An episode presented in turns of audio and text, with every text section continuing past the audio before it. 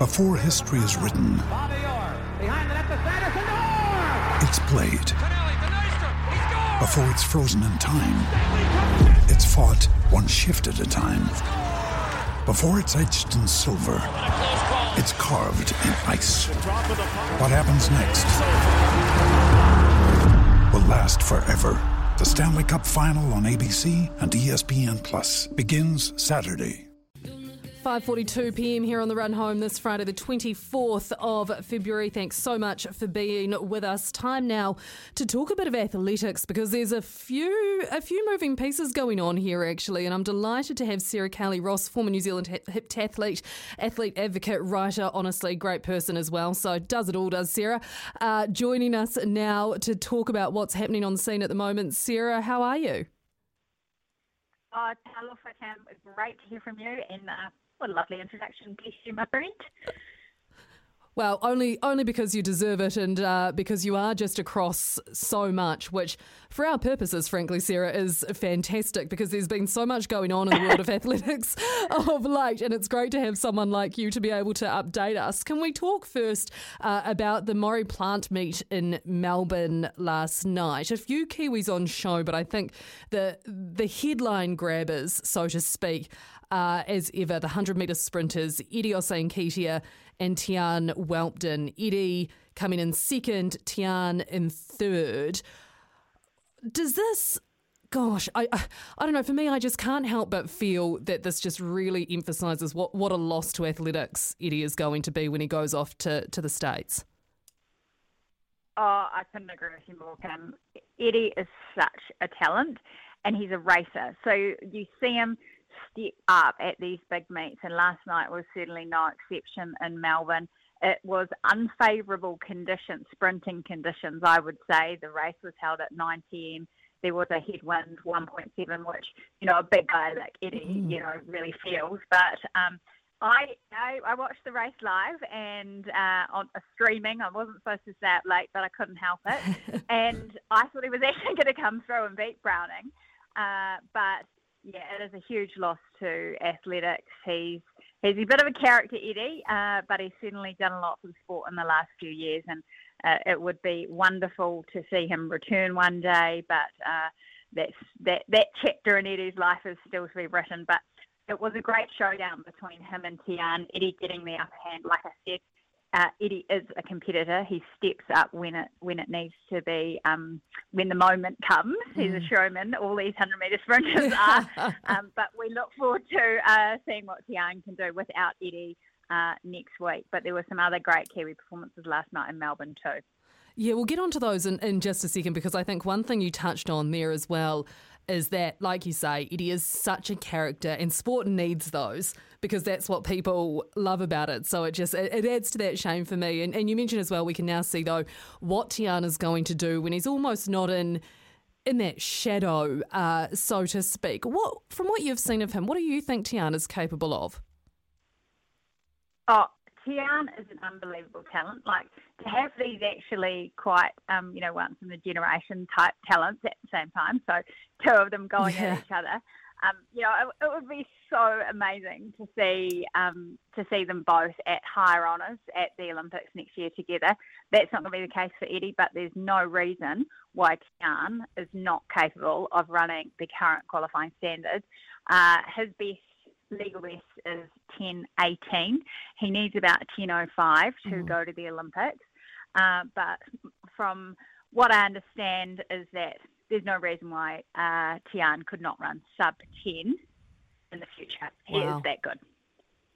Sarah, obviously talking about uh, qualification for Olympics and, and bigger events. Uh, we had a one-two finish in the 800 metres, and uh, my uh, my research tells me not far off automatic uh, standard for, for the world champs. Uh, tell us about these two uh, two athletes. Yeah, you're right. James Preston and Brad Mathas went head to head last night. Could have been either one of them. Preston got the got the honours on the line last night, 145.85 over 800, and and and you throw out a time like that, and then you consider that that's two laps of an athletics track. That's so fast. Like, that is crazy. Uh, and Brad Mathas, he was second last night, but he ran a personal best 146.00, just so close to going under one the 146 barrier. But in terms of you know making the A standard, that will be their target for them.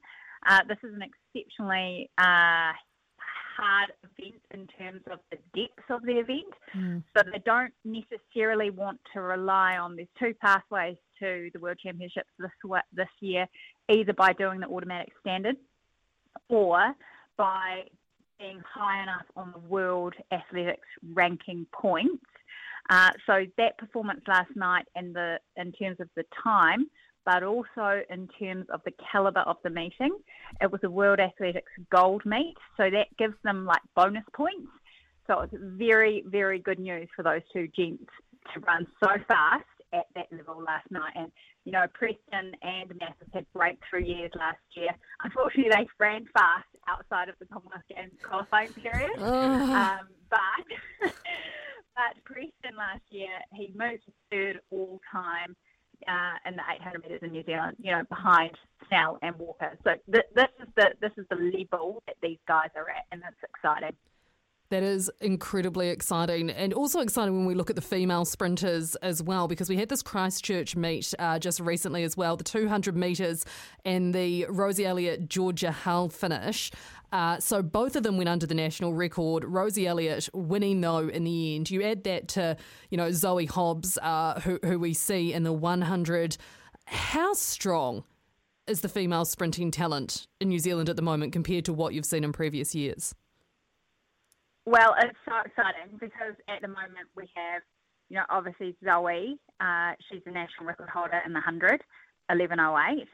Then we have Rosie Elliott, who set, like you said, Kim, uh, the New Zealand national record in the 200 at 22 seconds point eight one. Again, if you could run that for 100 metres, you know, probably the average Joe Bloggs would be pretty stoked with that. Um, and then Rosie is actually knocking on the door of the 400 metre record as well. And she said to me last weekend in Christchurch, I was there at the meeting, she's run 52.16 for the 400, but she's chasing um, a mid 51, which would be uh, which would break Kim Robinson's long-standing 400 metres. So you talk about the talent that we've got right now. This is the best New Zealand has ever seen.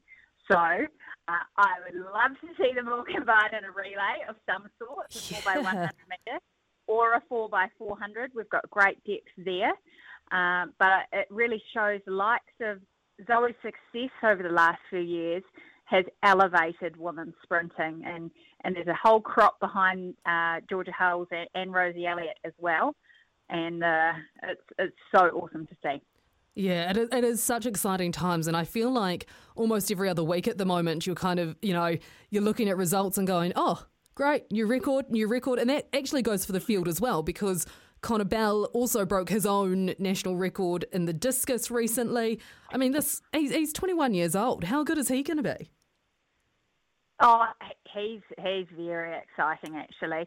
Now the guy he bet in Geelong and the night before um, the Melbourne meet on Thursday, so on Wednesday night, uh, he added another nine centimetres to his record. It's thrown 66.23.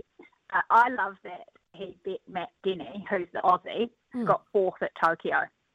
Um, because they really set this meeting up with good prize money in that event. And Connor Bell just said, "Thanks for coming. I'll take that and the New Zealand record. Um, you know, increase the national record too. He's he's a very uh, talented young man.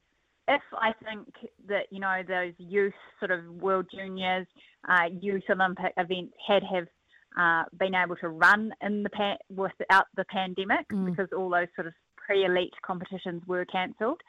I think you would have seen uh, Connor Bell be a world junior discus champion in, the, in that time. But he's definitely one to watch for. Uh, he's got a great coach in Mike Schofield and a good team around him. So, yeah, one to watch. Certainly one to watch. And what about next week as far as ones to watch go? It's the Nationals next week. Uh, the big names, they're all going to be in attendance? They are actually. Uh, so we've got a, we've got the first time Jacko Gill will step into the shot put circle, and I can tell you Tom Walsh is itching to have a go at him. Uh, so we'll see those two boys uh, battle it out, which is always great. And we'll also see the return of Hamish Kerr. Now, he's fresh Mm. off uh, national record in the high jump, 2 metres 34 in Slovakia. Add uh, it to the list, the week Sarah. before last. Now, yeah, exactly. Now go and measure that, actually, Kim. Oh, I, I can't reach that high. Sorry, yes, you can't. But neither can I. Uh, so that, that that's phenomenal. Uh, Hamish, we'll look forward to seeing him.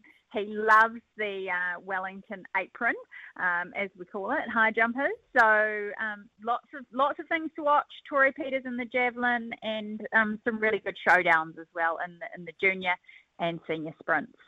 Yeah, that will be exciting to watch. And I, when you mention Hamish Kerr, of course, I think most people would recollect as well uh, his performance at the Com Games and also his performance at the Olympics in Tokyo. To be fair, and I, I mean, I take my hat off to anyone who can do that sport as someone who's never been capable of jumping uh, probably half a metre, let alone, you know, 2.34. It is just, it is just phenomenal. Sarah Cowley Ross there, thank you so very much for your time, uh, for your insight. Just really, really appreciate putting all of that into perspective for us. Enjoy Nationals next week as well. I think it's going to be uh, a cracker of an event to watch.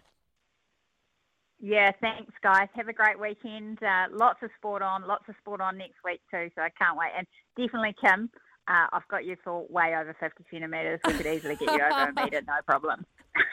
I was going to say maybe 55, you'd be lucky. Sarah Cowley Ross there, uh, joining us now. Thank you as well. Keep those texts coming in for Beavers Best. We'll get to a few more of those after the break.